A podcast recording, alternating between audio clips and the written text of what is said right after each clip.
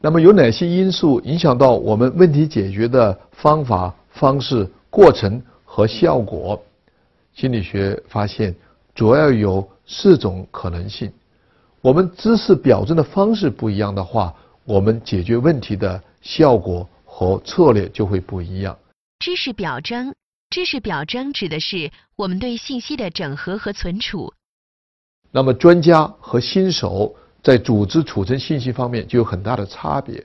专家的储存，它的容量比较大，密度比较高，相对而言，他掌握的知识体系比较多。新手他的知识储存就比较的松散，而且没有联系，所以他不可能存储表征很多的信息。专家和新手在解决问题方面的差异，就是知识表征的差异。第二个，对于我们问题解决方式有巨大影响的心理特性，就是我们的思维定式。思维定式，思维定式是指人们在解决问题时，常会倾向于使用以前曾经成功使用过的策略。我们通常用过去成功的经验来解决现实的问题。在经济学上，这叫做路径依赖。这种路径依赖，很大程度上限制了我们对新的方法的分析、判断和应用。我们不妨用几个心理学的例子来证明这种路径依赖的存在。例子一：九点针问题。请看这个九点针问题，用一笔连成下面九个点，连线只能使用四条直线。如果你的思路固定在这些点所形成的形状上。那么你就不可能解决这个问题。例子二：火柴与蜡烛问题。给你一根蜡烛、一盒火柴和几盒图钉，请你将蜡烛固定在墙上，不能掉下来。如果你能考虑到火柴盒子的功能不只是装火柴，还可以作为支起蜡烛的平台，那么你便可以很轻易地解决这个问题。例子三：两条绳子试验。一个房间的天花板上悬挂着两条绳子，房间里还放着棍子、钳子、延长绳子等物品。实验任务是要求被试把天花板上悬挂的两条绳子系起来，但是被试很快会发现，抓住一根绳子以后，另一根绳子会因为太远而够不到。这时，被试可以用不同的方法来解决这个问题。但最具洞察力的方法是利用单摆原理来解决这个问题。这个方法是用其中一根绳子系住一把钳子，然后让这把钳子摆动起来，成为一个单摆。第三个影响到我们问题解决的方法叫做功能定式，也就是我们认为这个事物的功能它一定是固定的、不变的。功能定式，功能定式是指。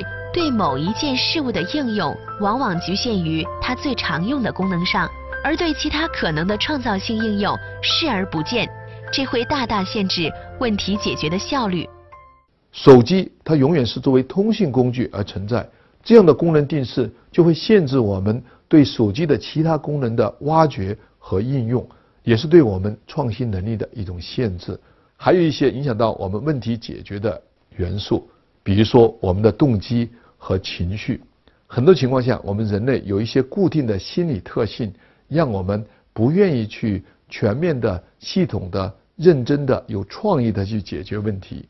这种特性叫做证实误差。证实误差，证实误差是指我们往往只关心那些能证明我们的结论是正确的证据，而对那些可能推翻我们的结论的事实视而不见。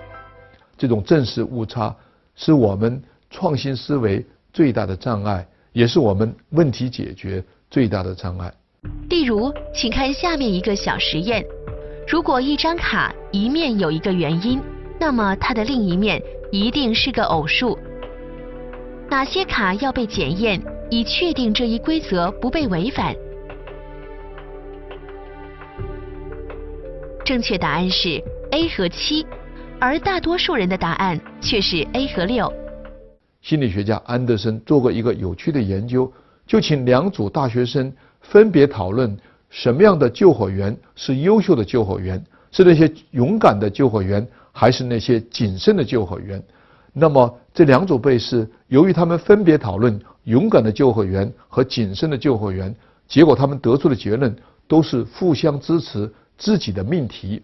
讨论勇敢的救火员是优秀的救火员的人，绝对相信勇敢的救火员是优秀的救火员；讨论谨慎的救火员是优秀的救火员的被试，他们绝对相信谨慎的救火员是优秀的救火员，因为我们人。有证明自己命题的倾向性。